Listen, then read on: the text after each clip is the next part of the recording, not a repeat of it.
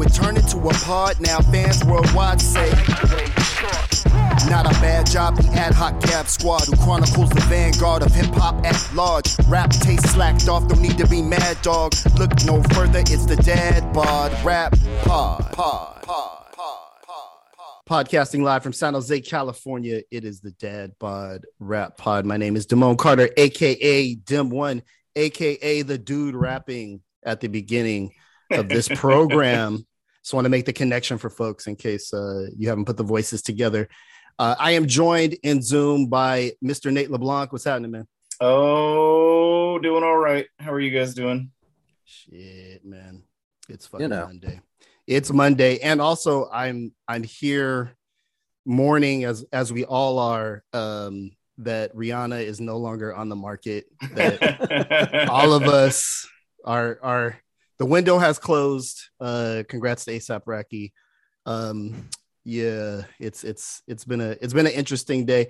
Dave, I I just want to note you've made a turn to beanies, uh, have, which look great by the way. Uh, and this this is new. I don't remember you rocking beanies so consistently last winter. Is, is this correct? that is correct. Thank you for making note of that. Um, yeah, I um I just been starting to wear beanies way more because I just been um sort of hanging out, uh, not staying at my place. So um, I just go to work in my beanies, and it's a slippery slope though. Like, what am I gonna do? Start wearing sweats to work? So Yeah, You know, yeah. it's um, a it's a gateway drug. Um, were I to see you in sweats, I would call Nate to stage an intervention. I'd be like, he I did have roll on up black in my jeans. Uniqlo heat tech sweats and be like, only one of us can let themselves go so far, Dave. somebody somebody's gotta gotta keep it tight i like because dave is rocking beanies but not in that like super hip way that the kids are rolling up their beanies like mush mouth um he's doing it in the more like escape from alcatraz like cool style that i think is is very much age appropriate um so yeah yeah we're here in san jose where it is freezing to us freezing. uh it's about 50 degrees but but I put on a jacket today and was really freaked out by that. But we are pushing on. It's uh, we're getting into the month of February, which um, all real hip hop heads know is a time to celebrate the life and legacy of Jay Dilla. This program will be dedicated uh, to the life and works of Jay Dilla, and we've got a very interesting entry point into that conversation in just a little bit. We're going to be sharing our interview with writer Dan Charnas uh, whose book Dilla Time drops on February 1st. Um, allegedly, some of us have had uh, advanced copies and some time to read it and sit down with the book. Uh, we were grateful to get some of Dan's time. So, wanted to talk just a little bit about Dan as a writer. Whenever I see a hip hop book come out, I'm always like, and who's this guy? who's this guy thinking he can write about the thing that I like? Um, Dave, uh, you have you known Charnas for a while? Do you guys you guys go back? Uh, we don't go super back, but I I was introduced to him through Oliver Wong uh, when um, Medium's Cuepoint started, Mm. and um, Dan at first uh, was the one who oversaw everything. So um, Oliver uh, made the intro, and then subsequently um, Dan and I kind of lost contact, and then years later I had. Um, I was working on a project regarding um, D Styles and, and Qbert, and Dan's name came up because he at one point had tried to sign them to like a label he was starting uh, way back in the day. Anyways, I tell you all, I tell you all this to tell you that uh, super nice guy. I mean, I've always had had a sense of reverence for him be- before I even met him, and Mm. um, you know, now with the book, you know, it's I'm really glad that like his reputation and his history is starting to emerge and you know be a little bit more on the forefront because I mean, you know, as a writer and as a professor, which he also does, um, it's it, you're you're not necessarily um, under the spotlight, and you know, I, he doesn't seem like one of those dudes who necessarily want to be, but he's that dude who who wrote this book, um, Dilla Yeah. Time, and um, there's no one else better to do it.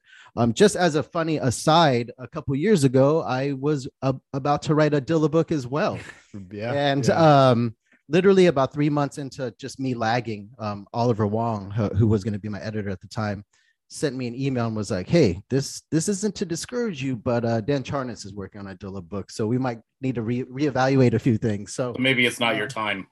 it's Dilla's time. Um, so yeah, I mean, years later, I mean, or maybe about two and a half years later, to hold Dilla time in my hands now. One, I'm Crazy. glad I didn't do it because you know, uh, there's no way that what I would have done would have been better than this. Um, mine would have been a little bit different, but still, this is uh, th- this I think is the end all when it comes to Dilla books. I Yeah. mean, Definitive. You feel like definitive. I mean, part musicology, part biography, part just cultural importance. And you know, um, uh, who who else is going to give it like the type of depth and insight that Dan can? And It's does? really deeply reported. He talked to so many different people, Right. and it has that like putting you in the room um, quality that you look for in a in a really deeply reported book. Um, totally.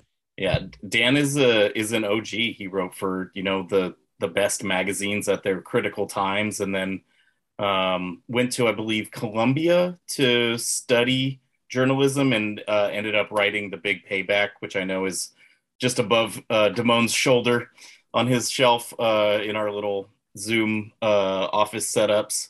Um, which is also an incredible book, and he was a label executive. He worked at Def American. Mhm. Mhm. Uh, Dan produced the beat and signed uh, Quest the Mad Lad. Um, he actually produced the beat for a thousand and one things to do with your girl. I found out while I was sorting records the other day. Had a little back and forth with him about that. Um, he was also the dude. I don't know if a lot of people know this, but for me and my friends, this was legendary. He did like weird spoken word poetry readings of songs on the Wake Up Show, including um, I think Shimmy Shimmy Ya. There's Really? definitely an ODB track on there. And me and uh Cutso used to listen to those all the time. And Cutso taped them live off the radio, and we never knew who did that, but it emerged. it was Charnas. yeah in the in this Twitter thread that that was Dan Charnas. Um, but yeah, just um, a ton of accomplishments, and uh, the book is the book is incredible. It's uh deserves all of the accolades that it's getting right now, and I think this will be seen as a really important book, not only for Dilla and his legacy, but for our kind of thing we're always looking for, which are like really well done hip hop Mhm. books that raise the level of hip hop kind of studies, if you will, in Mhm. mainstream culture. Um, it's got ex- excerpted in Rolling Stone and a bunch of kind of side articles about it. He's about to be everywhere um, for the next couple of weeks, and very well deservedly so. Yeah, we were we were fortunate to get him. Uh, we've been sitting on this interview for a little bit. We wanted I to think it was it. the first interview Yeah, he yeah. did in his press tour. Yeah, yes, yeah, we, we, we we reached out right away, and um, yeah, we got the first slot. So, uh, uh, like we uh, like you were saying, we've been sitting the, on this for a while, and uh, it's nice to finally drop it. You know, especially with everything slowly emerging right now. yeah. I'm I'm I'm excited for Charnas. I, I did uh read Big Payback, his book about the business of of hip hop, uh, which was you know to your point, Nate, incredibly well researched and reported. Uh, I think it's rare that you have a person who is an insider enough to understand uh, what's so great about the subject matter he's covering, but also uh, outsider enough to have a, a journalistic, I don't want to say objectivity, but like uh, uh, the distance.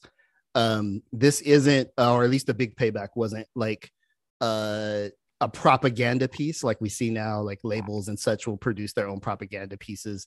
Um, definitely unflinching. And I looking forward to uh, Amazon told me they're working on it. It'll be here. It'll be here tomorrow. Uh, so I they deliver to- stuff all day. It's light work. Yeah.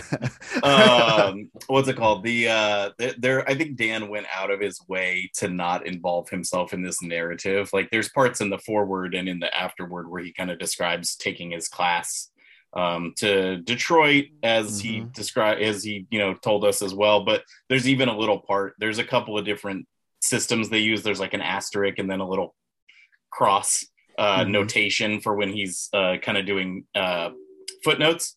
And th- there's a part way way way at the end of the book where he's like he told a reporter this this and that and then it's like you go to the little cross he's like the, the reporter was me. Was but he, it's like it's not a kind of book where they use first person you know what i mean Okay, like he, okay. he didn't insert himself into it in basically any way even though okay. he was around for some of this stuff it's like it's not like when they're describing Dilla's working methods when he was in the original basement, and he's like, and then one day he was um, uh, visited by Chino XL with uh, a, a, label executive. You know what I mean? He, right. he, just, he just skips all that and focuses on the heavy beats, uh, which Dilla's life's pretty complicated. I have to say. Uh, yeah, and Nate is um the dude who reads all the books if they're good. Uh, if you send us a, a, a book, and so um, I feel like hopefully, and I'll ask you this, Dave, you being our, our media mogul of the group, uh, do you feel like having a definitive work about Dilla that's early signs of being really well received? Do you think this will help a broader audience understand the impact of his life work legacy, which I think has been in some ways a little bit cloudy? Uh, or is this just something for like that'll be more a thing for the diehards, um, such as myself, who know a lot, but actually, even talking to Charnas, I'm like, oh, I don't know shit. Like, Right, right. it- it- is it? Do you do you see it being either or both? What? How do you feel about it? Um, I think the brilliance of this book is that there's so many entry points, right? So I think from a from a musicology, uh, from a musicologist uh, sort of standpoint, um, it's deep and specific in that regard. But also, you know, just for the layman who wants to know a little bit of biographical information regarding Dilla, and also just um, methods of how Dan came up with the with the book itself, um, you can dive in in that regard as well. I think um to i believe it was nate's point I, I don't remember who said this but i think just in general it just it just raises the the level of legitimacy when it comes to uh, books regarding hip-hop you know what i mean uh, we've been saying this for years how you know you go to uh, barnes and nobles and there's like one kendrick lamar um biography and there's like 30 john coltrane's you know Yeah. um but th- this one i mean you know coming from Dan, I mean, he hits it out of the park. I, I really do believe it, it is the definitive version. I mean, I can't really imagine one that's going to be even deeper or more expansive. So, Yeah. um, yeah, to answer your question, I think this book is probably the best example of a book that can encompass all of it when it comes to Dilla. So it's good for hip hop, it's good for Dilla, it's good for Dilla heads, it's good for people who don't know Dilla, it's good for journalists who want to study how to write a book like this. I mean, it, it's multifaceted and um, it's brilliant.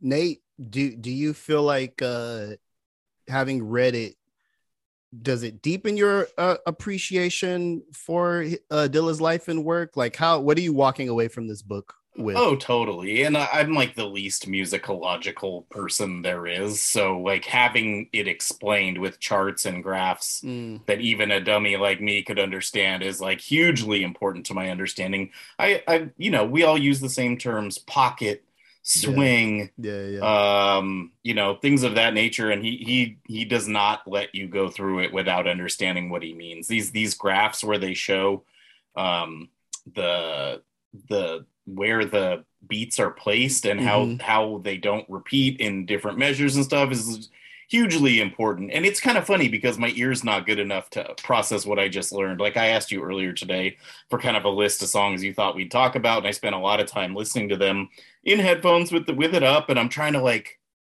Put put them catch 'em- together. catch How them like yeah, okay this uh this snare is three sixteenths off. My I, my brain doesn't work like that. I can't tell i'm just Yeah. like uh, good beat bad beat. You know what i mean? Yeah. so um yeah it definitely deepened uh my understanding of the music. I will say i'm not sure i needed to know all this stuff about his life. Like inevitably when you uh read a really deep biography you're going to learn about like the the good sides and the bad sides of people and their character. And i'm like I- I- especially the, the i don't want to spoil anything. Everyone should read this book order your copy now dilla time.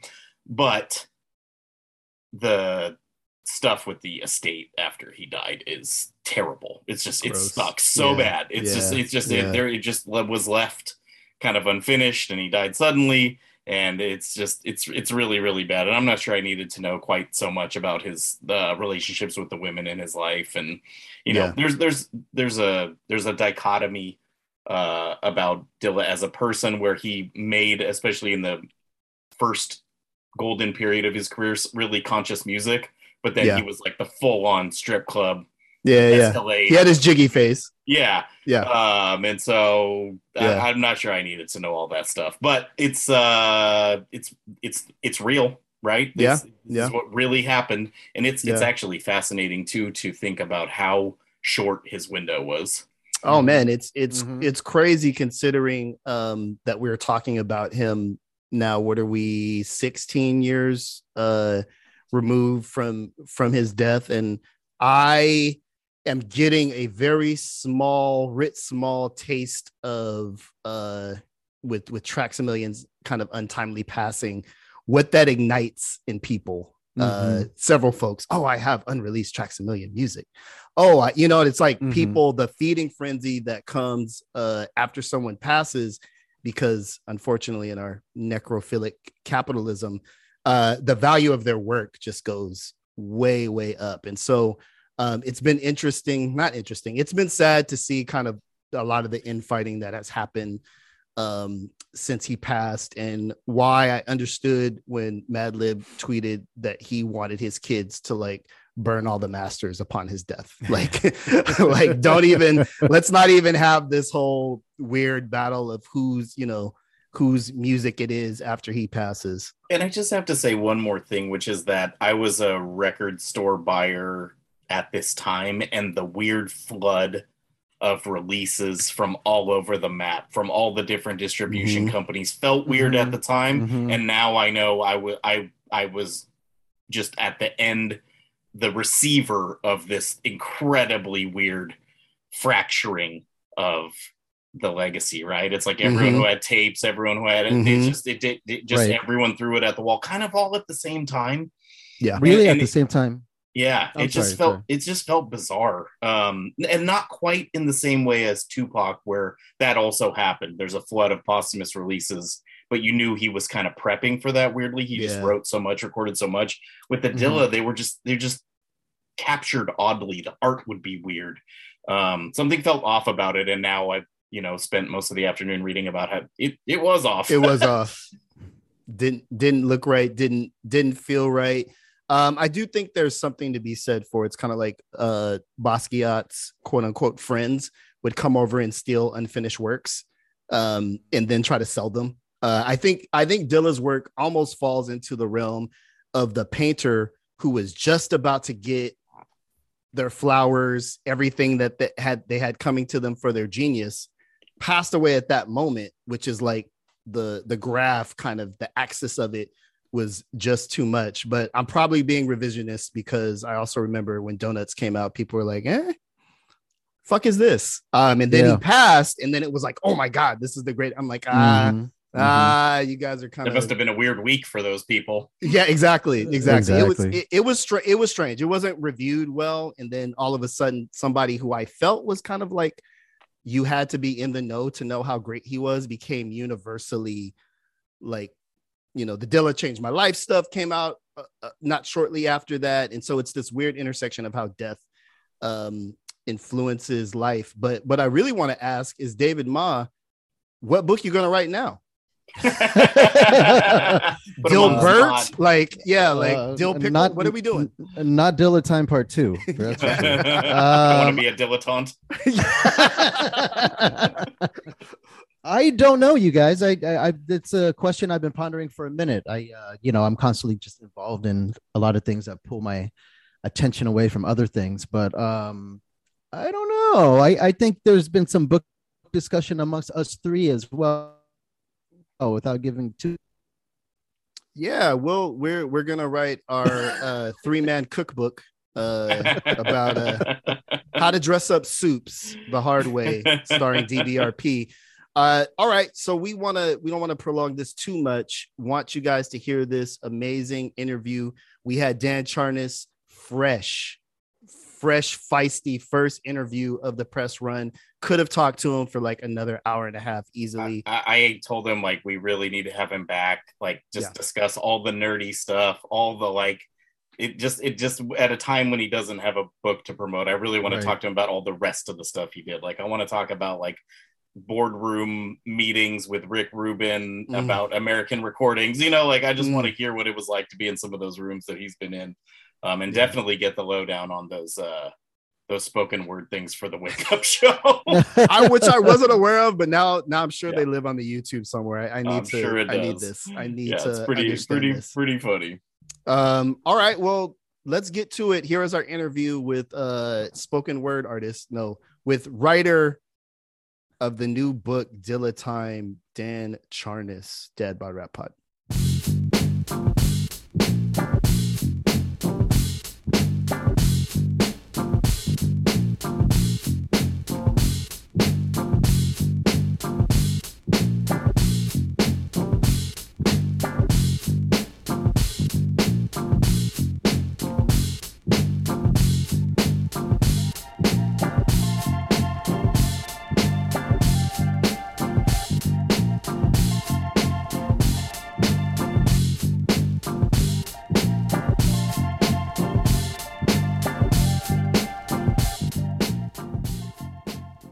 Dad Bod Rap Pod. Every week on this program, we have people who are moving and shaping hip hop culture. This week is no different. Joining us in Zoom, we have acclaimed author Dan Charnas. What's happening, man? Virgo. And my name is Dan. uh, I'm thank good, man. I'm good. That, that's We- a that's were a good ju- intro. Sorry, we were just having a pre a, a pre-show uh, uh, uh, talk about uh, the floaters float on. So exactly. it's a good way to start any interview. Uh, Dan, loved your book, uh, The Big Payback. As, as you guys can't see it on the podcast, but I've got it right behind me in my bookshelf here. My first question is this In The Big Payback, you cover a huge span, not a huge span, but you cover a lot of hip hop history, but from a business perspective. Um, and I'll, I'm gonna be, I'm gonna be, you know, 100% real with you, Dan. Now that you're on the program, I was like, oh, I want more about the music though. Like, where's where's that at? This new book, from what I understand, um, is all about the music. Was that an intentional kind of focus switch? Were you tired of writing about the business of hip hop? Like, di- does did any of that come into your mind in the process of writing your new book, which I should say for folks is Dilla Time, um, about the great Jay Dilla? Well, that's a great question, man. Um, and I want to tell you a little story. When I first conceived the big payback, I was still in journalism school at Columbia. And I managed to get myself into like there's this one class that like people there's like a, a, a line waiting you have to apply to get into and it's called book writing with Mm. sam freedman who was a, an author himself uh, writer for the new york times and so you basically you give him a one sheet proposal for a book and he either lets you in the class or he doesn't. So thank god i got in. And then the over the course of the semester you're supposed to develop a book proposal for your idea. And so the book was i think at the time it was beats rhymes and cash the history of the business of hip hop. And you know we workshop chapters. And i have a real like clear memory of there was this one chapter that i had where i was describing i don't know maybe how marley marl sampled something. And I, I got way into sort of the science of sampling. And he says in front of the entire class dan repeat after me.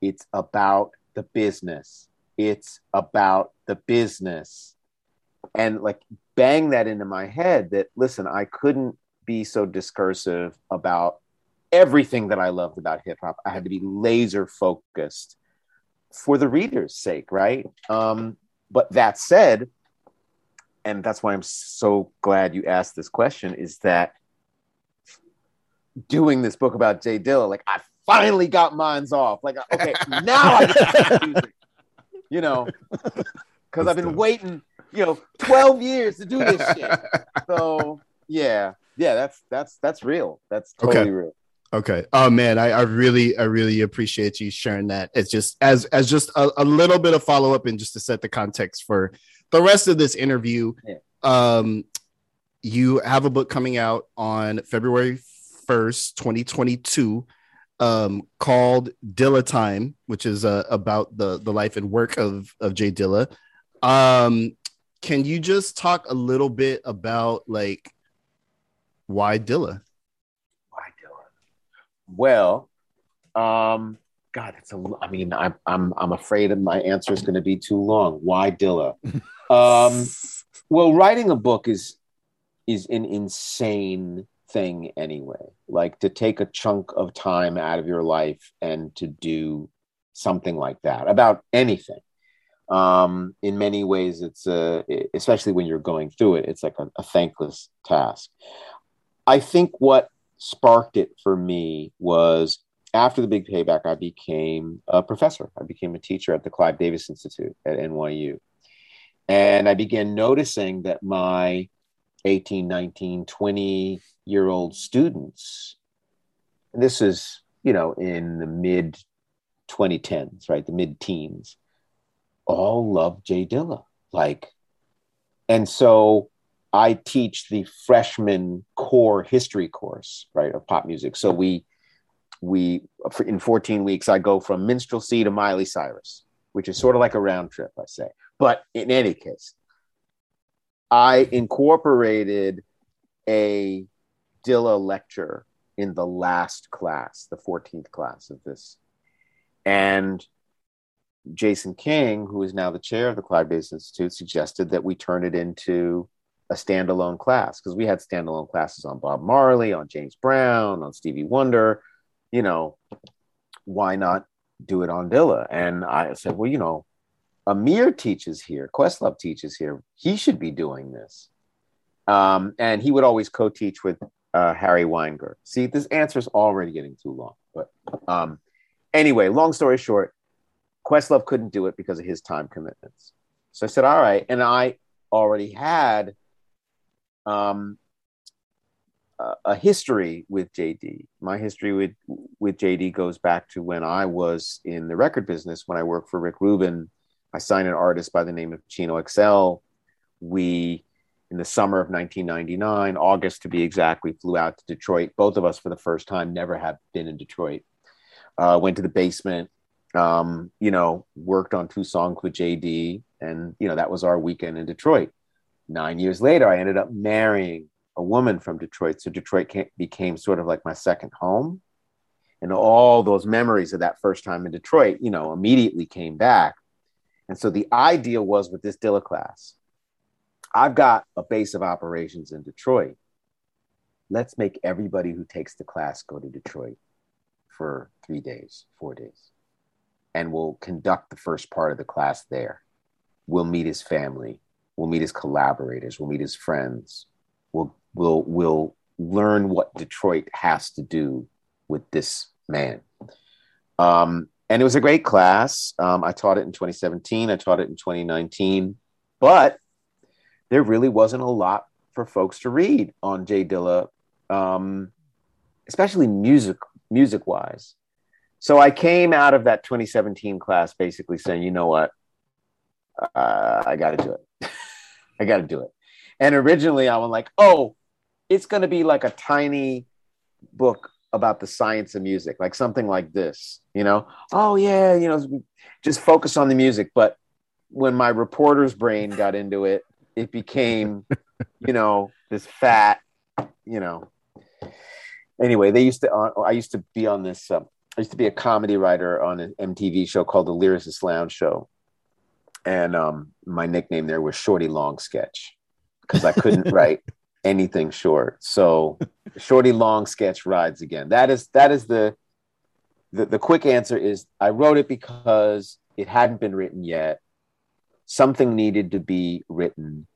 And I felt like Dilla deserved um, a comprehensive biography and an, a, an argument for why he was important um, of the highest quality. And so I, I use the tools of a reporter to do that. And so Dilla Time is culled from um, nearly 200 interviews conducted over the course of four years, lots of time spent reading court documents, um, and then the wonderful base of foundational journalism on Dilla, you know, which is again, I'm not trying to like say that there wasn't foundational journalism on Dilla, but there were some things that were really, really unsaid, missing, links that needed to be made. And so this was my opportunity to do it. Okay, super long answer. Sorry. um, thank you for all that background, man. Super appreciate it. Um, so you mentioned your your reporter's brain. So I, uh, you know, we're going to jump around a little bit. Hopefully, you can help us contextualize everything before we dive into, you know, more specific things. But you know, chapter eight is uh, Dilla's technique you know based um it's the mythology versus the reality Yeah. and yeah. i i wanted to know you know uh, it's a part of a two part question one i mean what sort of considerations did you need to make in terms of how deep you wanted to dive into all the technical mechanics of it versus just doing the biographical stuff Yeah. and uh, just- yeah, sorry. oh i'm sorry and just the second part was basically the mythology versus what actually happened um just kind of break that down a little bit for us because I, I i just wonder why the mythology prevailed so much you know Well, when you, I have a question for you. Um, so maybe we'll start with your second part and go back to the first. When you think of the mythology of Dilla, what do you think of? Like when I say that, if I say mythology of Dilla, what comes to your mind? I think a few things come to mind, but um, one of the one of the big things is came up recently because I was just talking to Peanut Butter Wolf about it, which is um, not to name drop or anything, but um, the whole thing about like how he made donuts on his deathbed and how like that became such a prevailing story.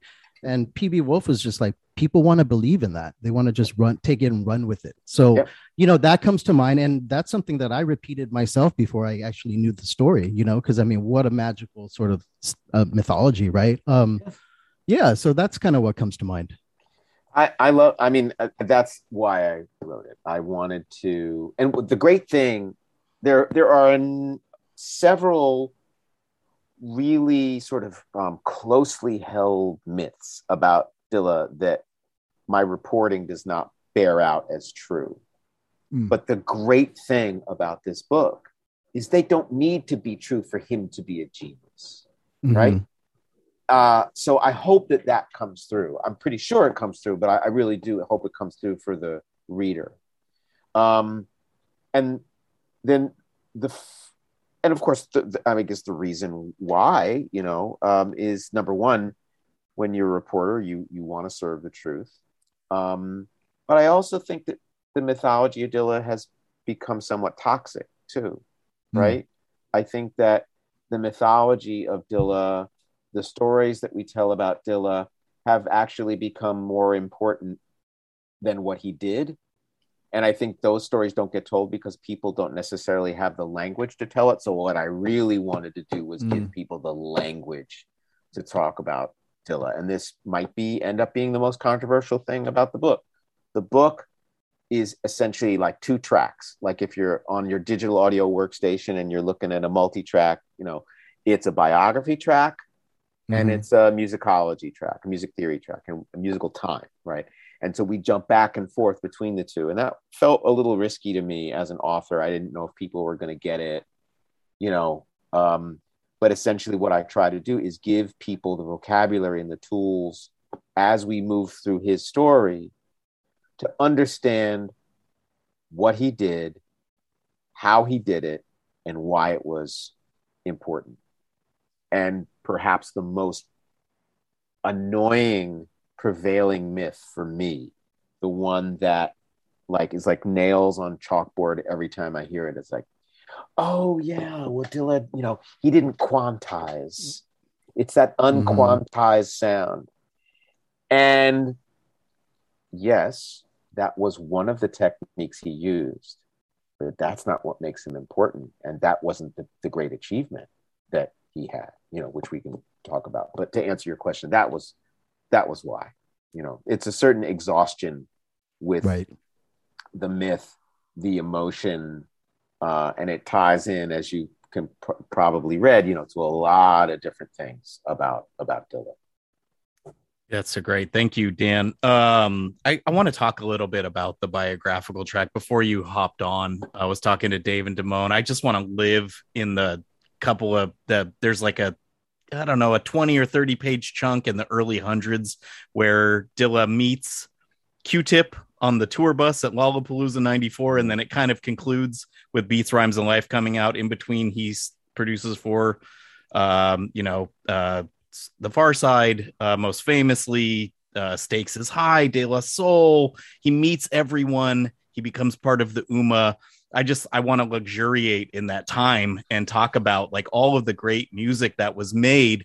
And I think um, for the parts of the book I've been able to digest so far as someone who does not really understand music theory but loves hip hop and is a nerd about facts about hip hop. I just want to kind of compliment you on that run and ask you um, what is it about that time um, where Dilla is emerging that uh, kind of caught your interest or made you want to explore that? Um, so we're t- we're talking about that that sort of coming out sequence. I mean, well, I mean, uh, I guess the real answer is I lived it.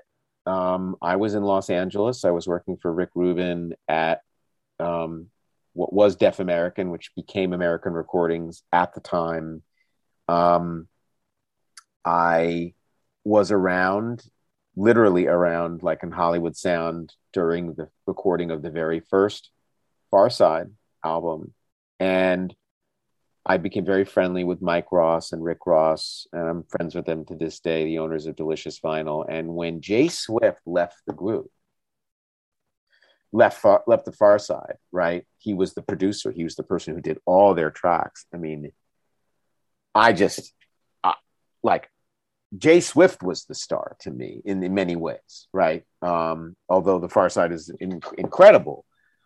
When J-Swift left and I heard he was shopping a label, I went to Rick Rubin. I said, Rick, yo, we have got to sign J-Swift. And uh, he had the Wascals. He had a group called Jazzy Fat Nasties, who later would go to Philly and hang out with the Roots. But back in the day, it was like, yo, we got to get this.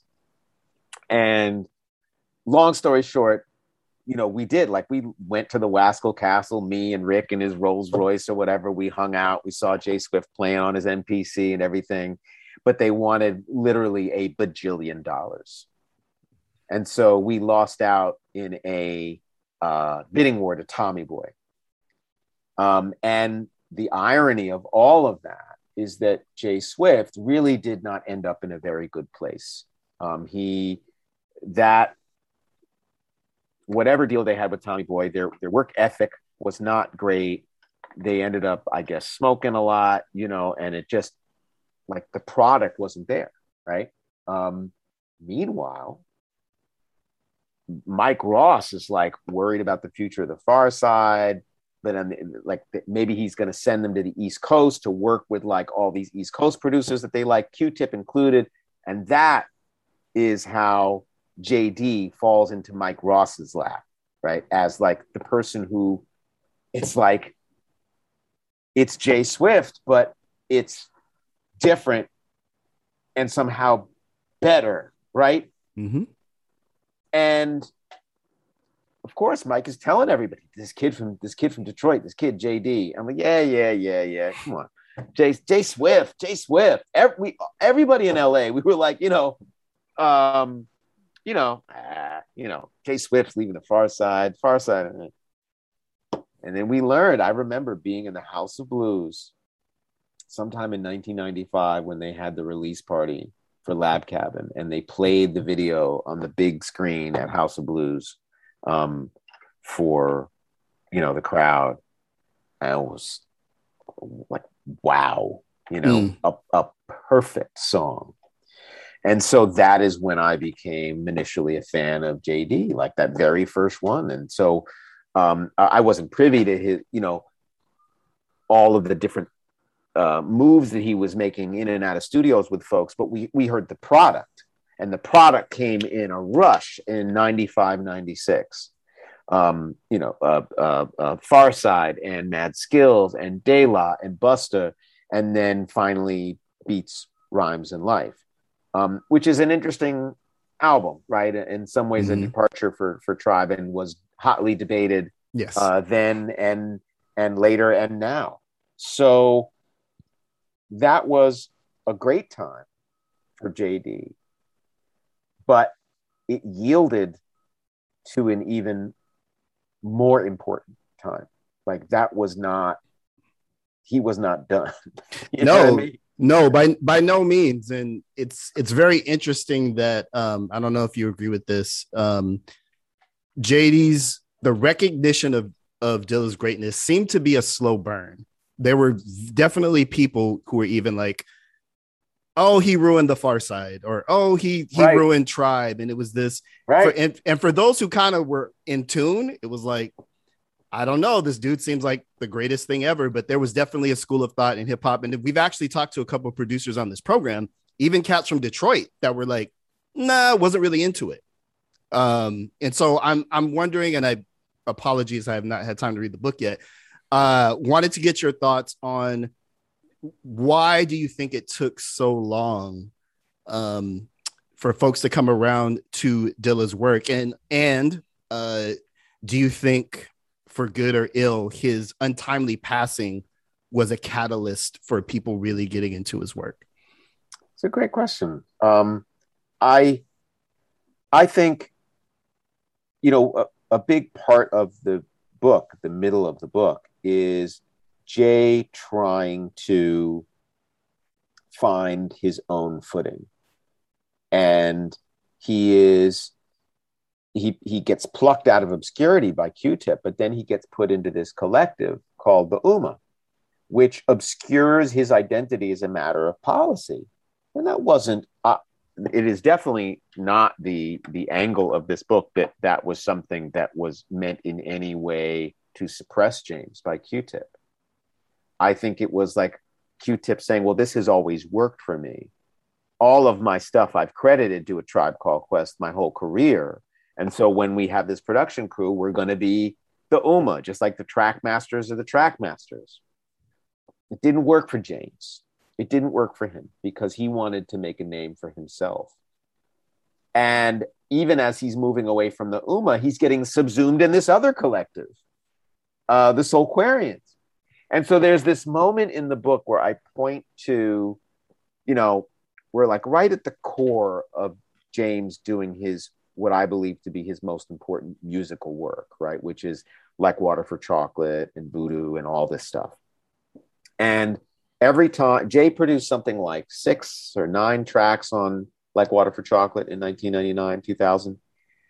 And every time he's credited, the credit appears as produced by the Soulquarians JD for the Ummah. It's like he's smothered in brotherhood. None of it is um uh uh uh what's the word I'm looking for?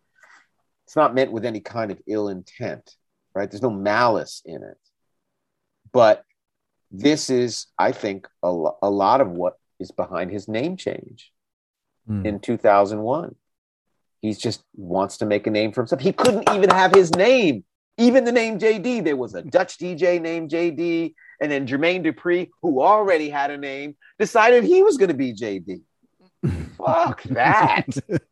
Right? So it was very frustrating for him. So i think the the, the name thing had a lot to do with it.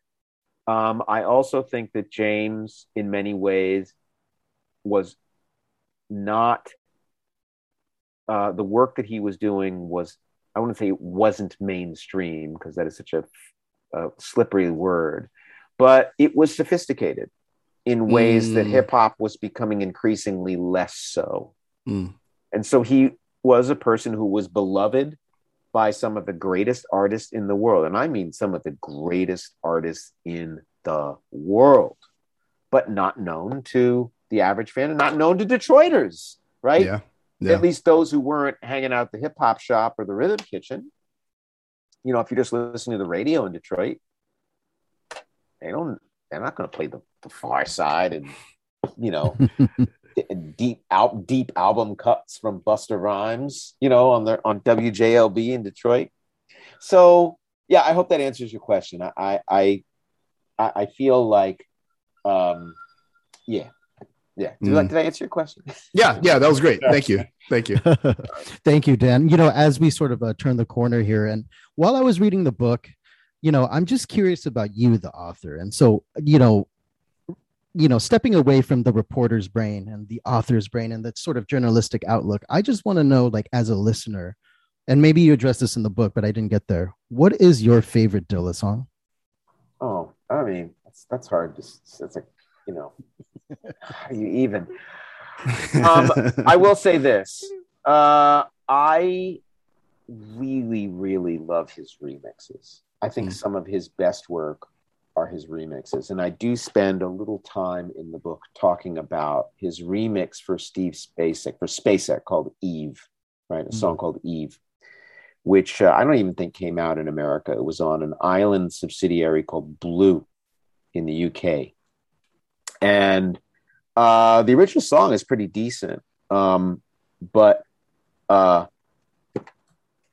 Spacek's vocal is like really bizarre. You know, again, in a good way. Like he's, I say in the book, he si- kind of sounds like a cross between Curtis Mayfield and Tiny Tim.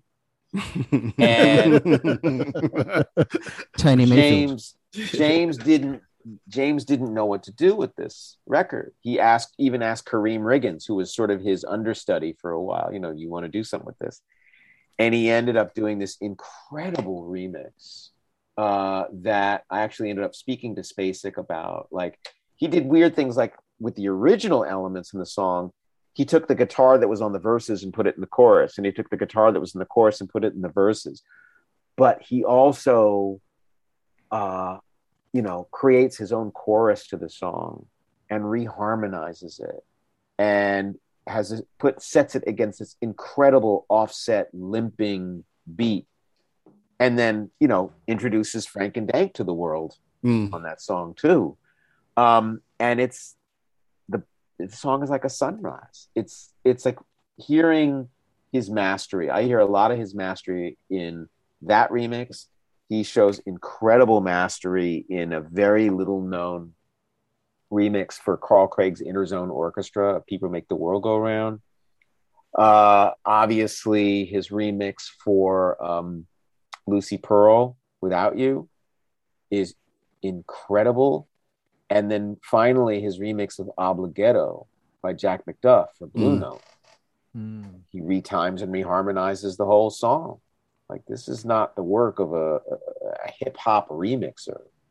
This is the work of somebody who has a kind of transcendent ability um, in music. So uh, let's just say that among all of the I mean, I love the songs that he did for Chino. You know, I mean, how could I not, right? Um, how can you not like fall in love? It's the anthem. Yeah. You know, it's mandatory. But I point to his remixes for people who really want to, you know, hear some real genius. Absolutely. Absolutely. Dan, we want to thank you for coming on the program. Thank you. Really looking forward to uh, sitting down and get my teeth into Dilla Time. February 1st, 2022. It will be available for all the heads to read. Thank you. And we hope to have you back on the program for your next book, which will be Oh my God. That's so much pressure. Let me just get past this one. you got a manuscript under your desk right there. Come on. man. Oh, I wish. Oh, thank you so much for having me. It's, it's Thanks, Dan. It was a pleasure. yeah, man. Thank you again. Talk Oh, soon, man. Be well.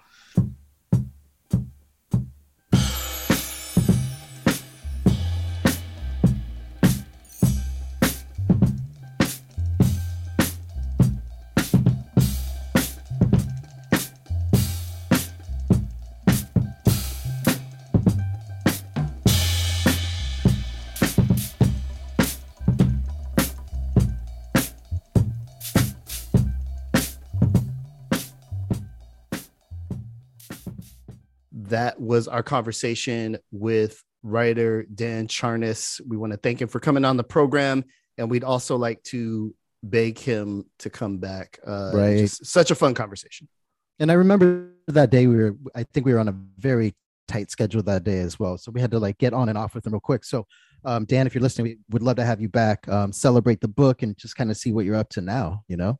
Yeah, ab- absolutely. I think I, if memory serves, and I'm sorry I haven't heard the interview yet, but if memory serves, I did ask him. So like, what's the next book? And he's like, bruh, Dude, it's like, I just finished this. Relax. Yeah. I That's just finished this one. That's a Yeah. that's a very rap fan uh type of question.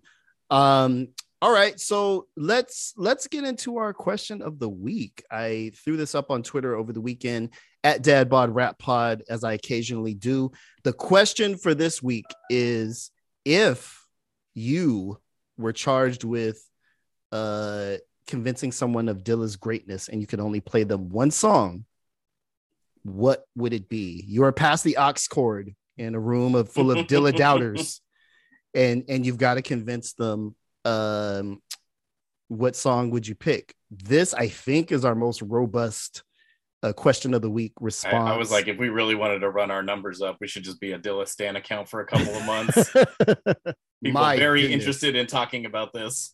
man um yeah so thanks everybody that that chimed in uh the mentions have been uh off the hook for the last couple days and so we want to share some we can't even begin to crack all of the folks who who chimed in here um let's start it off with uh what i'll call i'll call him a friend of the program uh dean van nguyen says at Dean Van Nguyen, who's a, a writer bro. He's got the uh the He Ghostface is Killer. he is mentioned in the uh, acknowledgments of the book. I caught Oh, his of- name. a a of lot of people we know are, but I, I caught Dean's name in the. It's uh, somewhere near the top. I think he's called a, a fellow Dillaologist in the book. Oh, sick. Um and and also Irish. So I, I always think that that enhances whatever you're doing. Um, just being Irish. uh, and what is the name? What is the name of Dean Van Nguyen's book? Oh shoot, I forgot what it's called. Iron 'cause- Age. Ah, Iron yeah, Age. That's I, right. I remember that because I said it wrong on all of our all of our materials. I wrote it wrong in the show notes. I wrote it wrong in the title. I wrote it wrong on social media like seven times, and I still feel bad about it. Yeah, uh, as and and I was right there with you, which is why I asked before launching into it again and calling it Iron Man. It is Iron Age. It's a book about Ghostface Killah. We encourage everybody to check it out. We thank him for chiming in. Dean's tweet goes as follows: I'd play Black Star's little brother, explaining how Dilla took Roy Ayers' "Ain't Got Time." And with no obvious point of the song to snatch, he snatched fragments of audio, a second here, a half second there, and glued together a cohesive eight bar loop genius. Um, also genius. Dean's tweet is well formatted and punctuated. Um, like any good writer, um, Dave Ma is also a master of this. Knows how to use that slash. Just knows how to how to sneak it in there. the em dash. yeah, yes. it's it's it's uh that is your secret sauce. Thank you, Dean, for chiming in there. Um, Little Brother, the track Little Brother, which was it, which is a Black Star song, came up a bunch. Um, a lot of people really, really dig that cut. Is that a Um, released song? I don't think I know that song. Mm-mm, I think it's uh, I think it's uh, it's on something.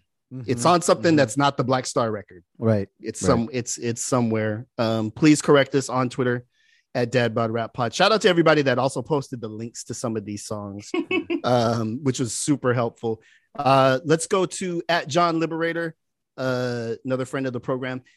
Everything that's already been named here is perfect. I just want to throw this into the mix. And he added a link, a YouTube link to a song called Yum Yum, which I forgot is one of my favorite Slum Village songs uh, from their fantastic volume one um, unreleased thing. So in the Dilla Time book, um, I, I read one of the excerpts and it talks about Dilla trying to shop um, Slum Village and Q-Tip being like, yeah, that's cool, but like I kind of want to work with you. I'm not as interested in Slum Village as a group.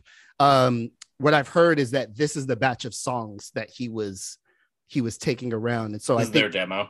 yeah, kind of like their demo. Fantastic Volume One has a bunch of cool, weird, definitely demo sounding, but you can kind of see some of the genius that would be Slum Village on there. Um, so uh Yum Yum, definitely one of my favorites, and that stood out for me. Let's see. Here's a song that came up a bunch that I actually did not know about, and I'm not ashamed to say I didn't know about it. Um, at Dibbly Bibbly, Keith Murray, the Rhyme Slum Village remix. Got the Nautilus samples, the wobbly drums, and the analog feeling. I mean, the most impressive is probably Little Brother, but I love this.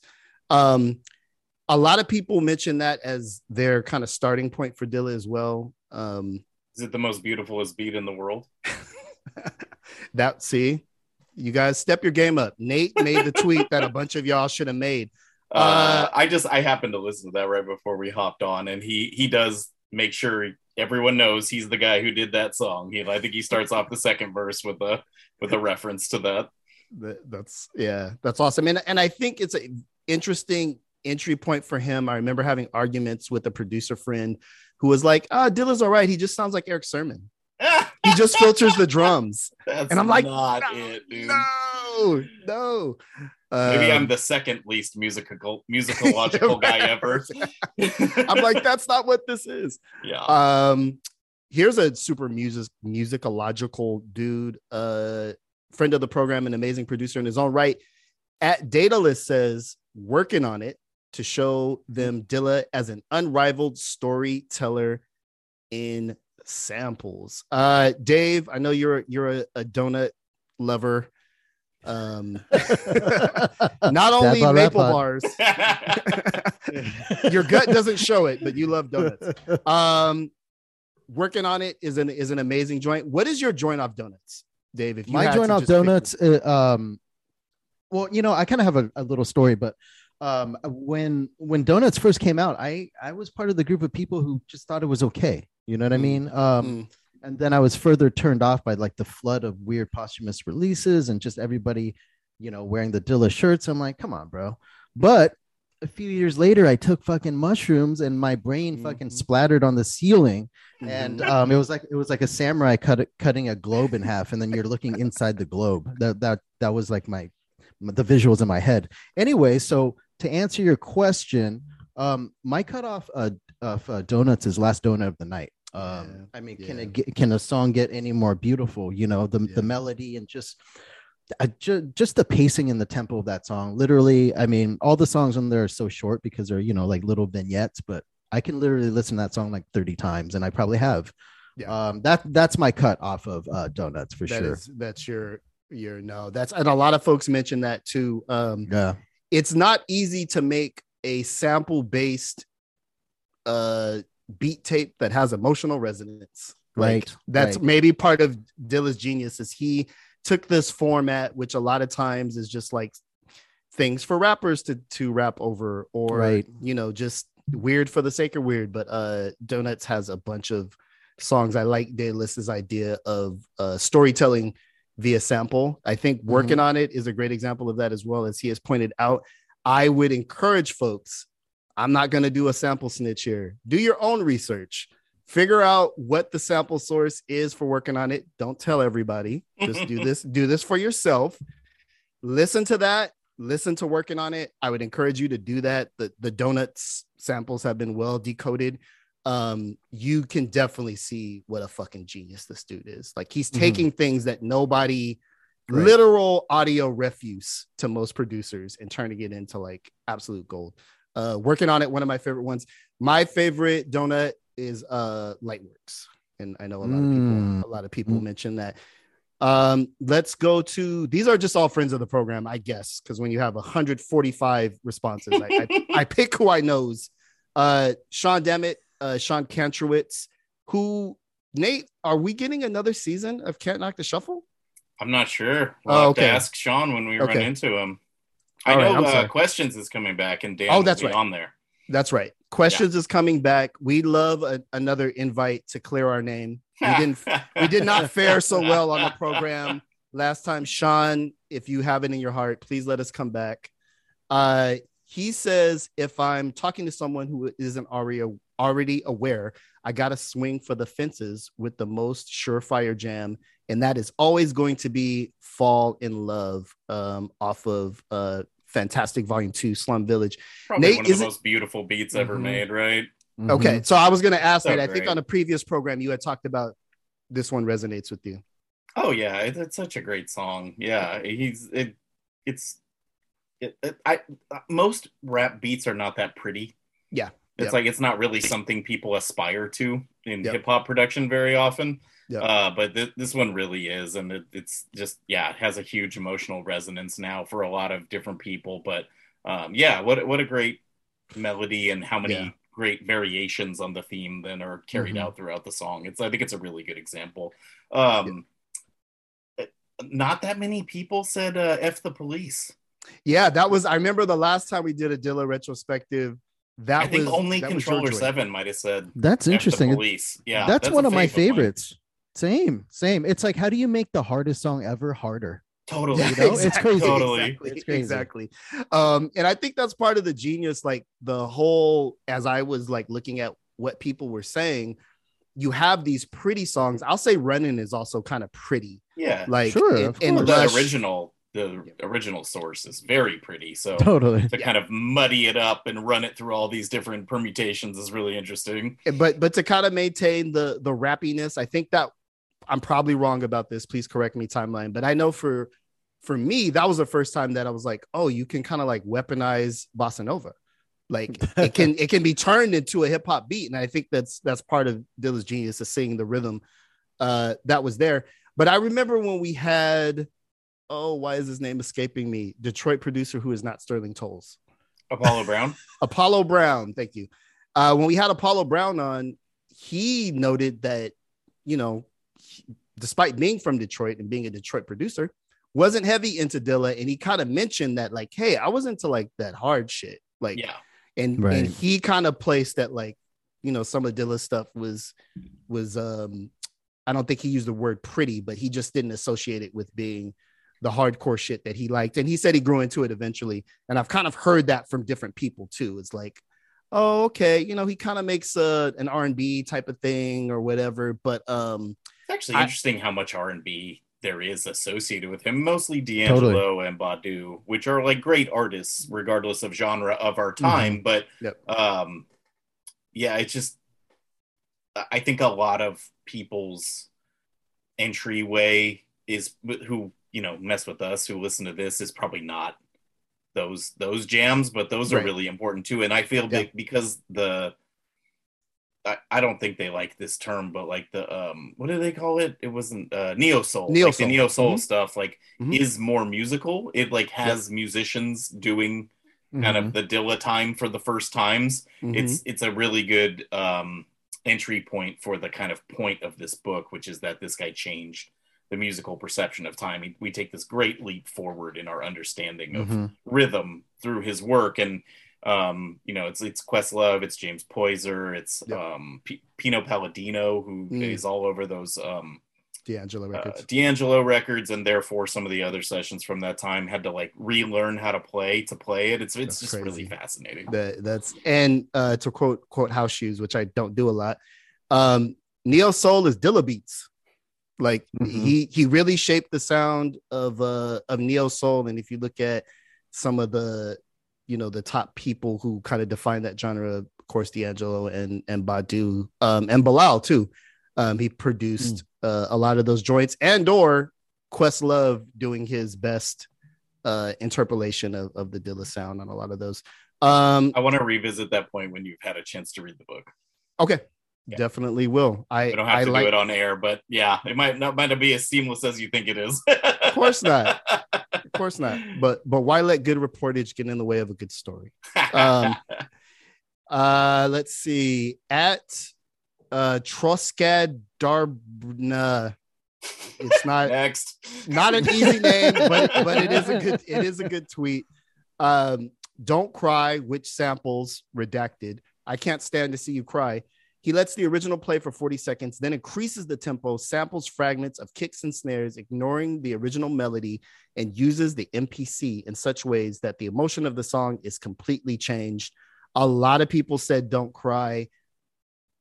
I guess I'm a little I'm a little bit surprised even before I asked this question. I have seen folks on Twitter um really coalescing around the idea that this is one of his greatest works which weird. I didn't know him and Guns' Ro- Guns and Roses timeline added up so so smoothly. Dilla time is all times. Uh yeah, Don't Cry is a, is a very interesting song. It, it does have the time signature um switch up in it, which I see a lot of folks try to imitate.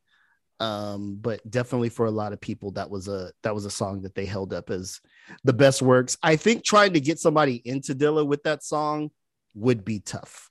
Um, I remember uh trying to play donuts for people who are not initiated and them just being like, uh, this is uh, this is a lot. There's a lot. There's a lot going on. Which, Which- which- siren? Jesus. yeah, which there is. Uh let's see. Let's get maybe one more. Um a lot of people mention this, including at Jim Congle. Uh, the Roots can't stop this. When the eulogy at the beginning transitions to the time, last donut of the night beat, it puts a lump in my throat every time. Black Thought rides the beat so beautifully. Mm. Um, not a Dilla song per se, but like one that that is obviously a tribute to him and that uh a lot of folks mentioned. Did y'all ever hear that um that project, the instrumental project where the the roots just do a bunch of Dilla beats like they oh the name of it is escaping Hmm, me. that sounds familiar. Uh, this song is not on there, but it just made me think of uh, there's a whole project where Questlove kind of like reconstructs Dilla Beats with the Roots band. Uh, I've never listened to that. If we find a link, can you send it to me? I, I definitely will. It's it's Thanks. very it's very interesting because it, it I think it demonstrates kind of the link between um, what uh, Dilla was doing and kind of how that influenced the Roots, um, and then how the Roots kind of also influenced a lot of other things. Um, we're always grateful for when folks chime in on our questions of the week at Dad Dadbod Rap Pod on Twitter. Uh, you can also find us on Instagram at Dadbod Rap Pod. Um, and you know where else you can find us in the club? No. Uh, If you have a time machine. yeah, you can find me in the club. Um, Weed Club. Sam's Club. Uh, so you can find us on Patreon. Um, I'm finding Nate that not everybody knows what Patreon is. Um, well, you know, it's funny. Uh, my wife was asking me the other day, apropos of very little, like, what do you call them? She's like, do you call them patrons? Do you call them Patreons? I was like, we call them the homies. the- I don't know what the technical right. term is. Subscribers, I guess. I don't know. Uh, yeah, uh, Patreon is a website where content creators such as ourselves, though I hate that term and feel bad oof. saying it, um, post up uh, extra goodies from the show. It's an extension of the show's universe that you can pay to be a part of. There is a pretty active back and forth with a messaging system.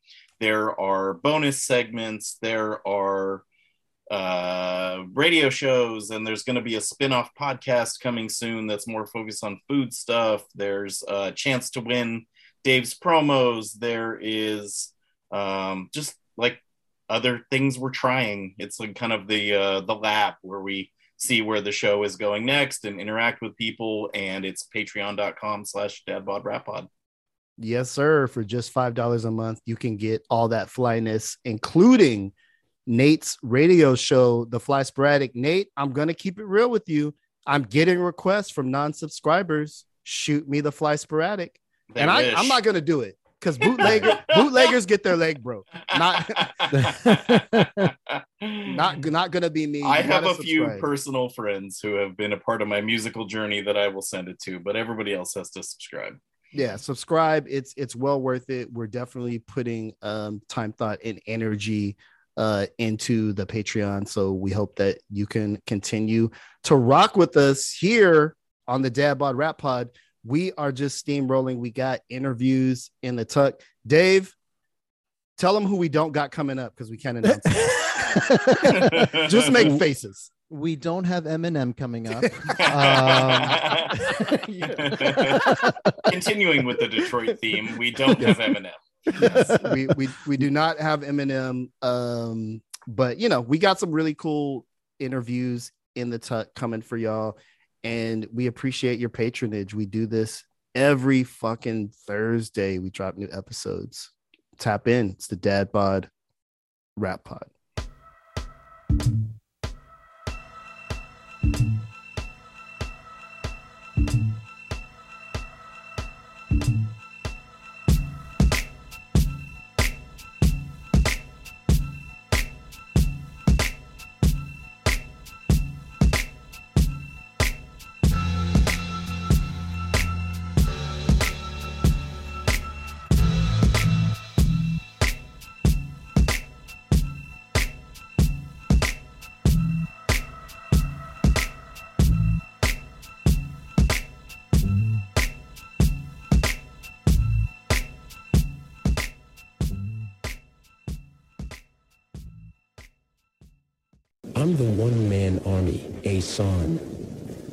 Never been tooken out. I keep MCs looking out. I drop science like girls be dropping babies. About enough to make a nerd go crazy. Lonely Island Audio.